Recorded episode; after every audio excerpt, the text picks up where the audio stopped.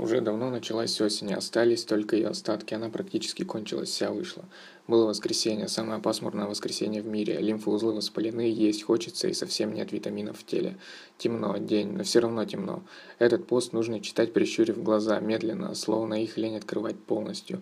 Медленно, будто лень все полностью. Плавно плавайте головой под ту песню по ссылке сверху. Иногда мы ничего не можем с собой сделать. Целый месяц вставали рано, приходили туда, куда нужно приходить, тогда, когда нужно было прийти. Но тем мы от роботов и отличаемся, что однажды ничего не можем с собой сделать, и системе приходит конец.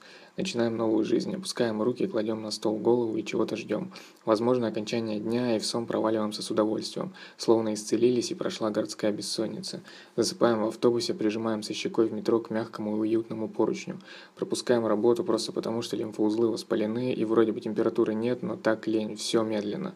Хорошо, что это было воскресенье, но нужно было ехать в центр, свидание, и я собрался с мыслями час. Одел толстовку, самую толстую, носки. Ходил в пуховике по квартире и искал носки. И я это не просто так перечисляю, я хочу вас замедлить, усыпить, запустить тремоты и поделиться осенней ленью большой ленью, при которой можно часами смотреть на часы и ни одной мысли в голове не проползет, не протащится. В такие дни режимы нарушаются совсем, люди кипятят чайники и сидят дома. Это единственный день в году, когда нужно именно чай, а не кофе. Ягоды, варенье закатывается в банки именно для таких дней. В мире построены камины ради этого дня, самого сурового воскресенья осени.